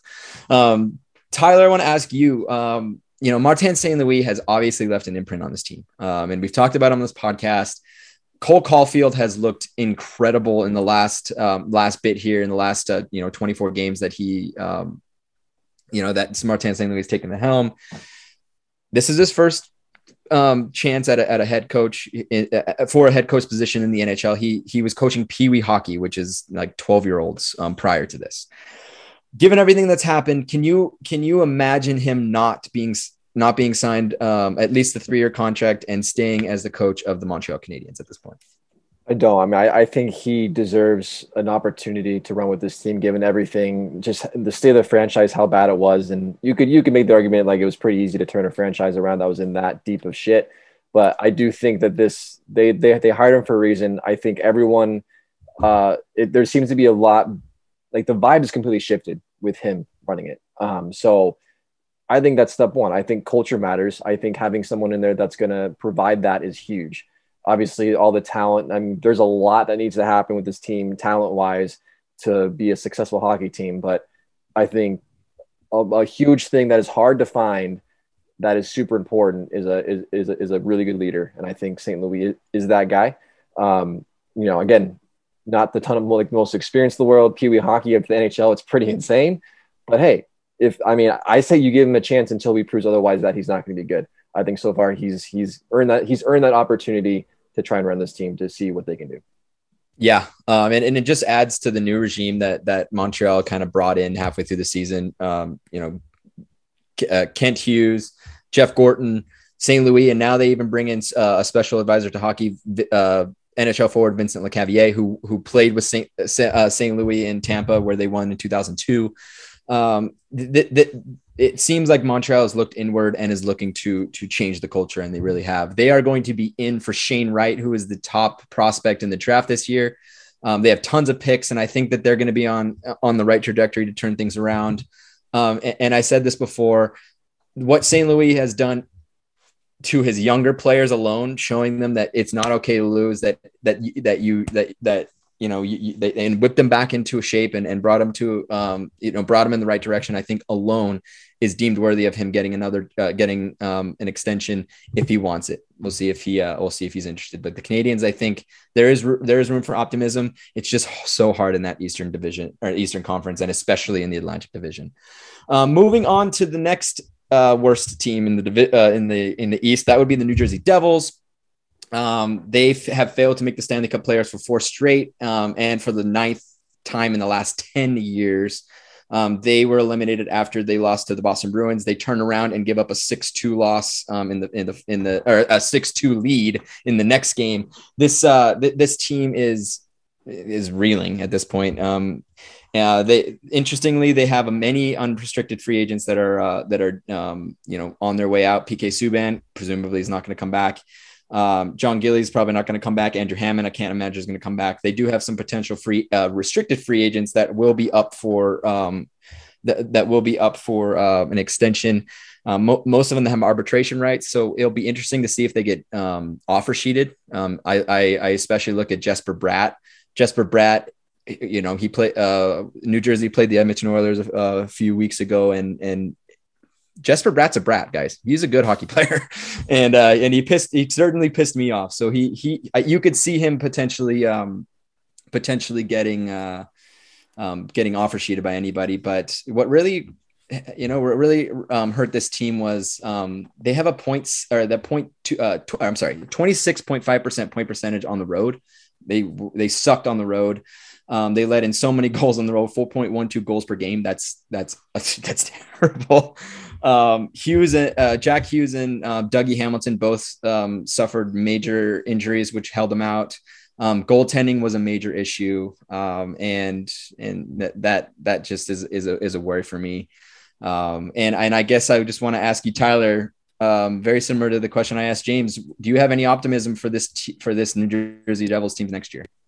I actually do have a little bit of optimism. I think of all the teams that we're, we're talking about on this list, I think this is a team that can get back into a winning hockey season the fastest. Um, I think there's a lot of pieces there in New Jersey that are good, especially on the offensive side. Obviously, their defense is pretty bad. I, I, think they rank 17th in the league for goals for, which is not a bad spot to be. That's a right, you know, obviously about middle of the pack, but obviously defense and goaltending is, is atrociously bad. So they have to figure that out. Hopefully, in the offseason, they'll, they'll address those needs. Um, but if they can address those needs, um, I see this team next year bouncing back and, you know, possibly at least being a 500 club or right around there, at least take a step forward. To me, the Devils were one of the more disappointing teams in hockey. I didn't expect them to be very good or to make the playoffs or anything, but I definitely expected them to be way better than they are. Certainly not the bottom of the Eastern Conference. Um, certainly not behind Buffalo. Um, so the it to Buffalo's me, they're a good team now, guys. Yeah, certainly, and and Ottawa, uh, just it's bad. Um, but um, so I, I, I do think that this team is is close. They just need a few more pieces to kind of turn it around. I think they are close. So I think there is reason for optimism in New Jersey. Wasn't the season they wanted. I don't, I don't, I don't think they, they took the step forward they were expecting. But like I said, I think hopefully they have ownership that understands the needs and, and, and how to get those needs. But obviously, has to come from uh, the, the defense and especially the goaltending. I don't know how they're going to do it, uh, but obviously that's where the, where the need is. But there are a lot of good pieces there that if they can stay healthy and they can bounce back, I think this team can bounce back faster than all the other teams on, on this list.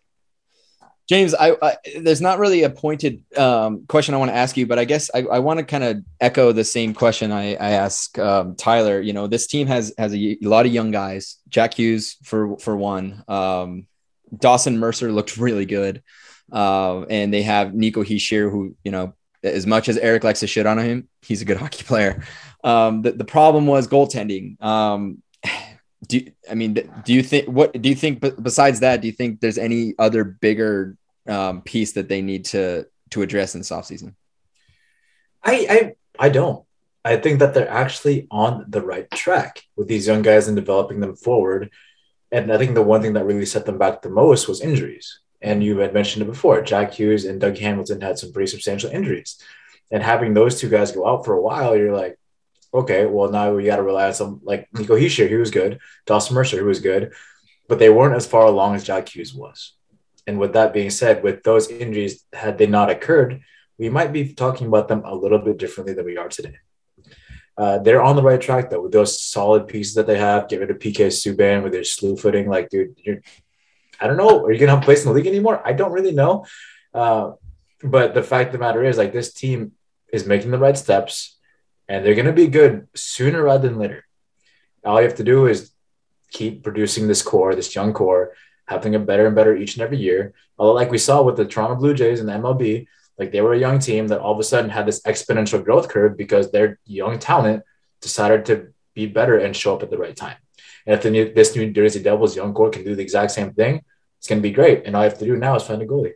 As soon as you get that, and this team is on the right track, you can invest your money $10 million into a goalie, get Carey Price. I don't know. If that happens, then this team is looking mighty fine. Yeah, I mean th- they know how to score goals, and that and that's and that's very important. They need to figure out their their their road game. Like they can't obviously they can't play on the road. That needs to be addressed. Um, some teams, you know, if you can at least go 500 on the road, I think you're in good shape, especially if you're if if you're a strong home team, obviously. Um, but at the very least, you got to go 500. But when you're going 25, 27%, that's that's ugly. Um, but I, I love the young squad here. Um, I think I think they're going to make further steps, and um, I, I think the future looks pretty decent for the New Jersey Devils, albeit they're again in the East. It's so tough. Um, moving on to the to the third team that has been eliminated in the East, and that would be the Flyers. They just could not overcome the injuries to um, to Ryan Ellis, uh, defenseman Ryan Ellis, after he sustained a lower body injury during training camp. Um, Sean Couturier was out, um, and he played his last game on December 18th. And Kevin Hayes w- had abdominal surgery that had him out for the first 12 games of the season. Uh, um, so that that was a problem. Um, they they had many many um, stretches where they didn't have Derick Brassard. Now he's now Oiler. They uh, now uh, Edmonton Oiler. Um, they traded him Scott Laughton, Nate Thompson, Joel Farabee. They had so many injuries, um, and um, their power play was putrid. Their overall, this team just looked awful. Um, James, you know, we saw Carter Hart and Martin Jones af- actually keep them at it, keep them in games. I mean, that was actually the quote unquote bright spot, especially when you look at Carter Hart, who's been kind of uh, eh. Like I'm not saying they were fantastic, but they were certainly a lot better than they than you know if they were if they had the seasons they had the season before. I think it would have been really really bad um, and uh, we even worse than it already was. Um, do you do you chalk this season up to you know it, it, it's an injury thing and they're going to work through it, or do you think that they're actually they actually need some actual little bit of a restructuring here?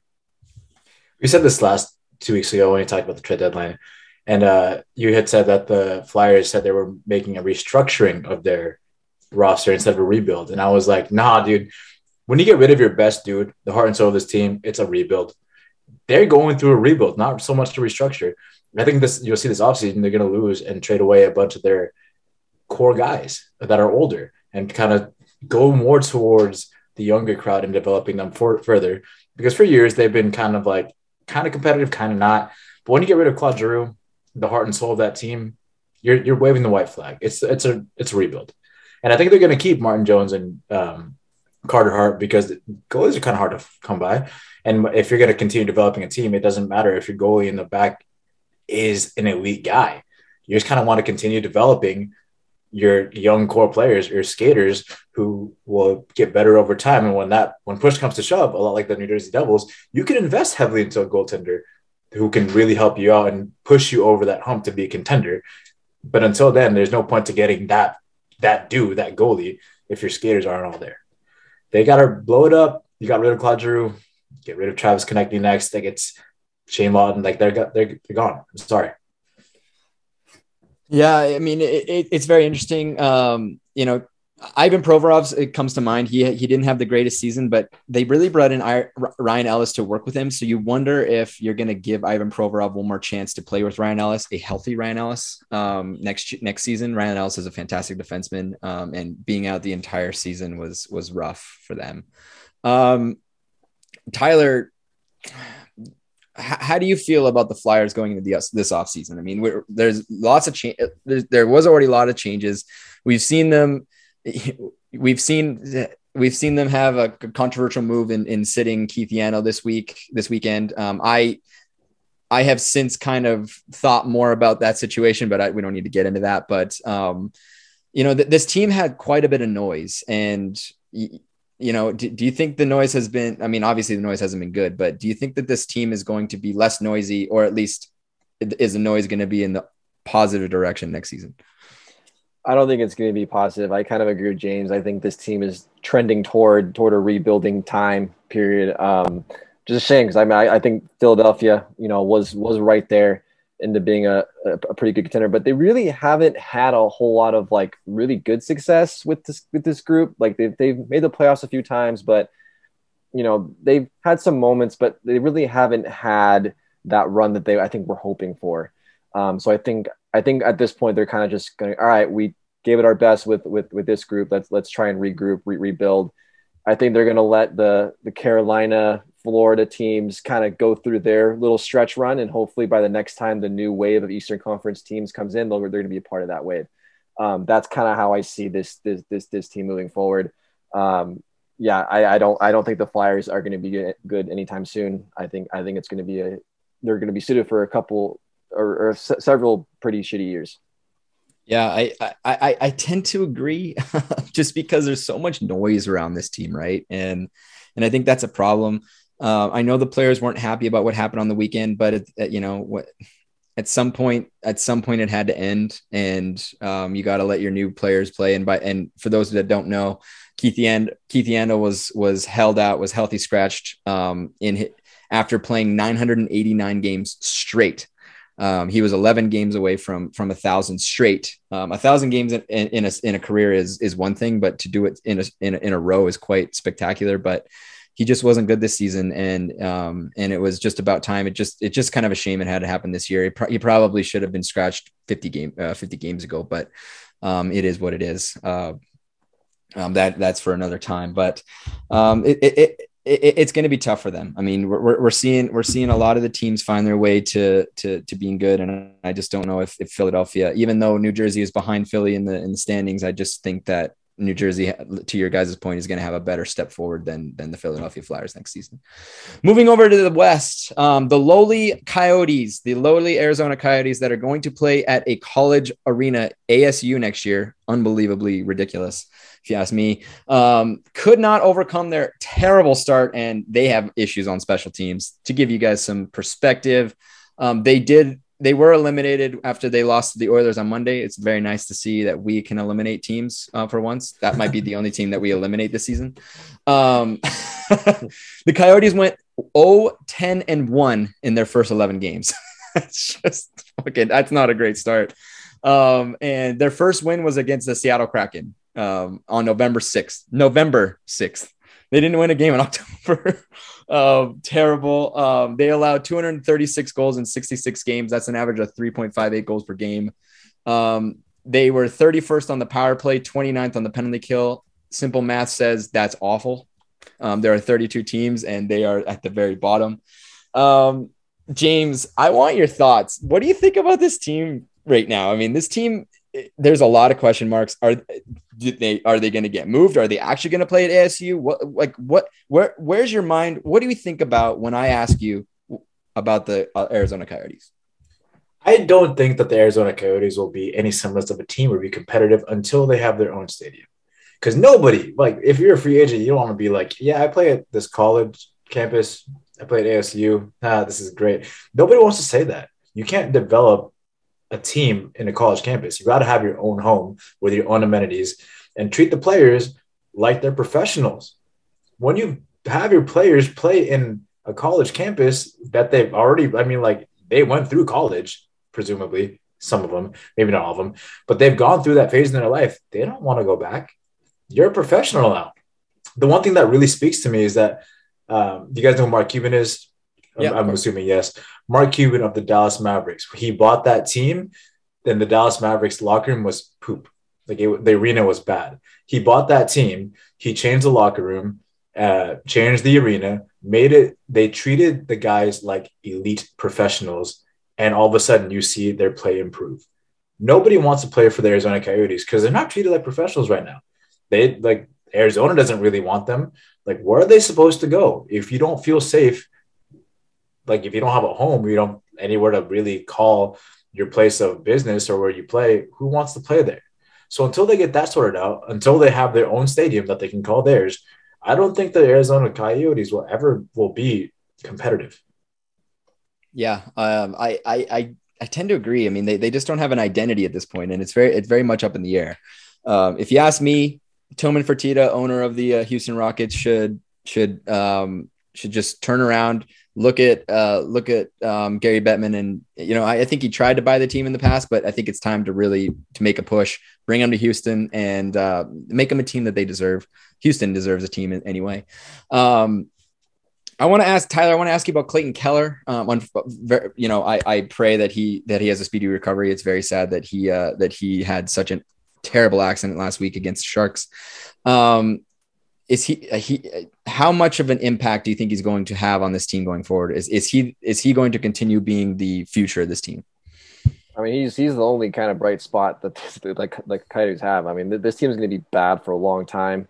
Um, a lot of reasons james mentioned I, the ownership needs to get their shit together and treat these guys like professionals and they need to spend money. If they need to relocate to do that they need to relocate to do that. Um, it, it, it's not a place you want to play right now period. Um, so until that changes, as, as James mentioned, it's not going to get the, the team on the ice is not going to improve. But yeah, hopefully Keller comes back because, like I said, I I truly believe he's really the only guy that deserves, um, you know, I mean, I, obviously, I think all the players deserve to be uh, treated well, but uh, he, he's the one guy that talent wise um, is by far their, their best guy, and hopefully that they can build around him. Unfortunately, I don't know if that's going to happen. I feel I, I can easily see him being a trade deadline bait at some point, especially if the Coyotes don't turn it around quick, which I have zero optimism that's that's going to happen. I don't think Keller's going to retire Coyote. I'd be shocked if that happens. Um, I think he's going to get moved at some point. I don't know if it's next year, two years from now. I don't know, but um, yeah, it's just, this organization is just in a really, really rough spot.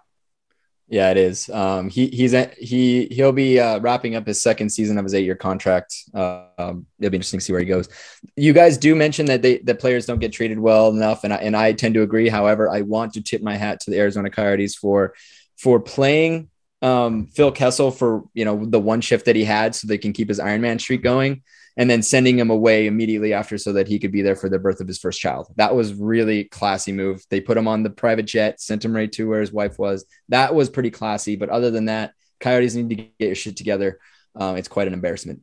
Um, the Seattle Kraken is the last team we're going to talk about today. The Seattle Kraken, obviously, were eliminated. Um, look, I think this is a function of a team that could not reach the high expectations set forth by the Vegas Golden Knights. Um, look, this team. the, the Golden Knights blew us away, right? The Golden Knights were, were did something that we could never expect, and and you know what? Surprisingly, because Dallas can't figure their shit out, they're still in contention of making the playoffs at this point. Like that, that's how insane the Golden Knights have been for five seasons now. Um, and I, you know, it, and you you maybe you can chalk it up to to lofty to lofty expectations, whatever. Um, on, on the other hand, though, we knew that Seattle would not be able to score goals. That wasn't the problem. It was they thought, oh, we have the good defense, we have we have goaltending. Maybe we can stay in enough games to make to make this uh make this fun. And uh, Grubauer, um, who we thought was going to be you know the greatest player on the uh, in Seattle history for the one season that they had a history, um, he was bad he was really bad. He had an 889 save percentage, one uh, a single shutout, and a 3.19 goals against average. That is not great at all. That is not going to win you games. Um, Seattle allows 3.51 goals per game and uh, and an 89.9 save percentage on five on five. That is 27th and 31st respectively in the league. Again, the math is that's really really bad. Um, Tyler, was it fair to expect? that the that the Seattle Kraken were going to do what the Vegas Golden Knights did. Absolutely not. I, I think, as you mentioned, the Golden Knights put an expectation on this team that was not that was not fair. The Golden Knights did something very very special that we're probably never going to see ever again. An expansion team in their first year making it all the way to Stanley Cup final is just unheard of. That's what made it. That's what made it such a great story then, and why they caught the whole hockey world on fire. Which that's just not a normal thing, and not just with the hockey, but with most expansion teams across all sports usually not going to be very good in your first few years. I think what Seattle was going through is a normal expansion team growing pains kind of situation. Like th- th- this is what you should expect an expansion team to go through. Um, it's just hard to kind of bring a bunch of guys that were unwanted, kind of the, the, the group of misfits, so to speak, together um, with zero kind of culture built in, zero kind of anything set up, and just expect them to do great things. Like it's just it's going to take time for that to happen. Um, so yeah, I don't I don't think it was fair for us to expect them to do anything great. Um, you know, I, I do have optimism optimism for the Seattle Kraken uh, franchise. I think they have a great fan base. They have an awesome arena.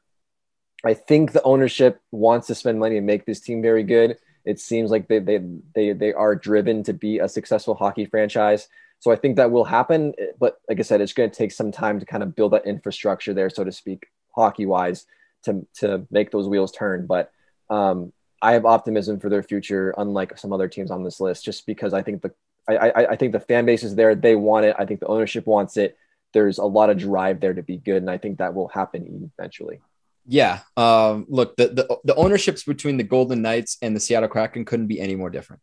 The Golden Knights, uh, Bill uh, uh, Bill Foley is the most aggressive owner I have ever seen in, in in NHL history. He was giving up Marc Andre Fleury to to win a Stanley Cup. Marc Andre Fleury, he, he threw away he threw away te- players that that were seminal to to that first run, and he didn't care. It meant if it meant getting him to the next step, it didn't matter. Um, and he was he's so aggressive and um, and you know all the power to him. He, he he got some immediate success. It seems like the ownership in Seattle is a lot more patient. They want to do things the full way. And on top of that, I think a lot of teams learned what not to do in an expansion um, situation. I think they kind of gave away a lot more than they otherwise would have if they would have known any better um, in that in that uh, in the Golden Knights expansion draft. Um, James, I want to ask you. I mean we saw in the trade deadline the Kraken pretty much sold everything. They get they gained a lot of draft capital, and um, they're they're now.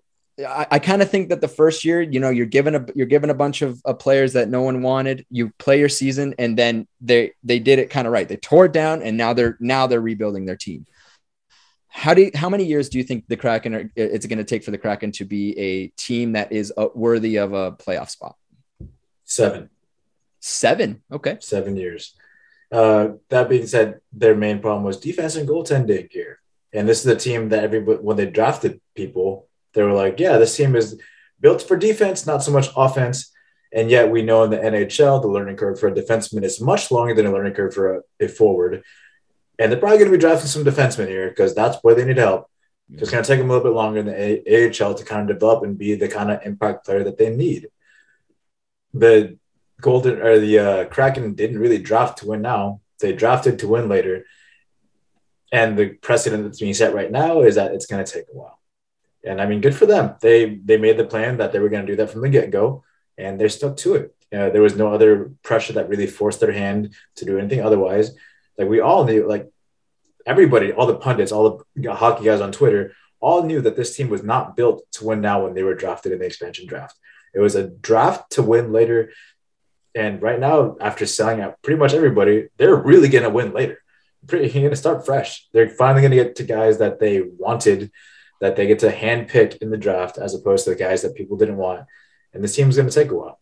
It's the fact the matter is they're going to mature together and they're going to be good for a long time because they are drafted all in the same draft and they're going to have this chemistry. They've been through the ups, the downs in the AHL to move up to the NHL and be competitive there in seven years but it will take seven years to do so. Yeah, it, it may very well take seven years. I actually think that they could just given the way that the, the this league works, I think that actually could be a little bit sooner simply because the hard cap makes it for for a lot of turnover on different teams. So they may be gifted a player sooner than later, but um, I think seven years is probably a safer bet, but I, I, think I could see it in five years. Look, this team, this is the team that sent Mark, Mark that you know this is how you do it. You you take you take players that are on pending UFAs you take them for a year you sell them at the deadline knowing that you're not going to make it to gain to gain to gain draft capital. This team has 12 picks in the 2022 draft and 12 picks in the 2023 draft. There are seven rounds. You're usually only given seven.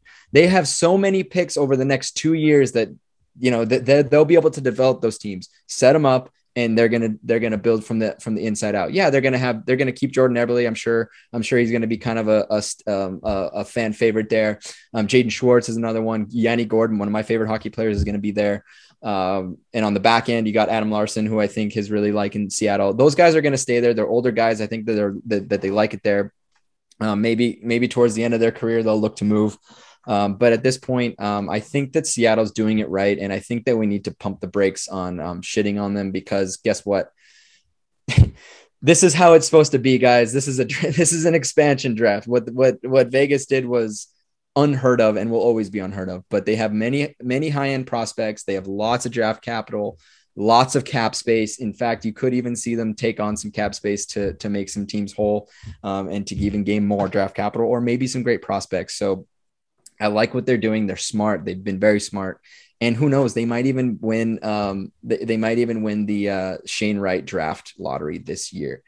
Um, that is that is it for the first five teams that have been eliminated. I am I'm pretty sure there's going to be a couple more by the time next week rolls around. There probably won't be five, but if there is, um, it, will be a it'll be a fun discussion. I appreciate you guys sticking with us. Um, check us out on all the uh, um, all the uh, social media platforms except Facebook, obviously, because no one is on Facebook or whatever you call it now, Meta, whatever. Um, watch the last month of, of the NHL. Check out um, both Tyler and my and my own power rankings. James is going to start sending out some articles, I'm sure, about regarding the draft and regarding football that's coming up. Um, they're great reads. Uh, this is the time of year that it's my favorite time of the year. The rundown until the until the playoffs. A lot of teams are already starting that that final push. Um, and and enjoy the Masters this weekend. It's going to be a good one. Um, and with that, we uh, we we bid you a farewell. We hope you guys come back next week and uh, have a great week.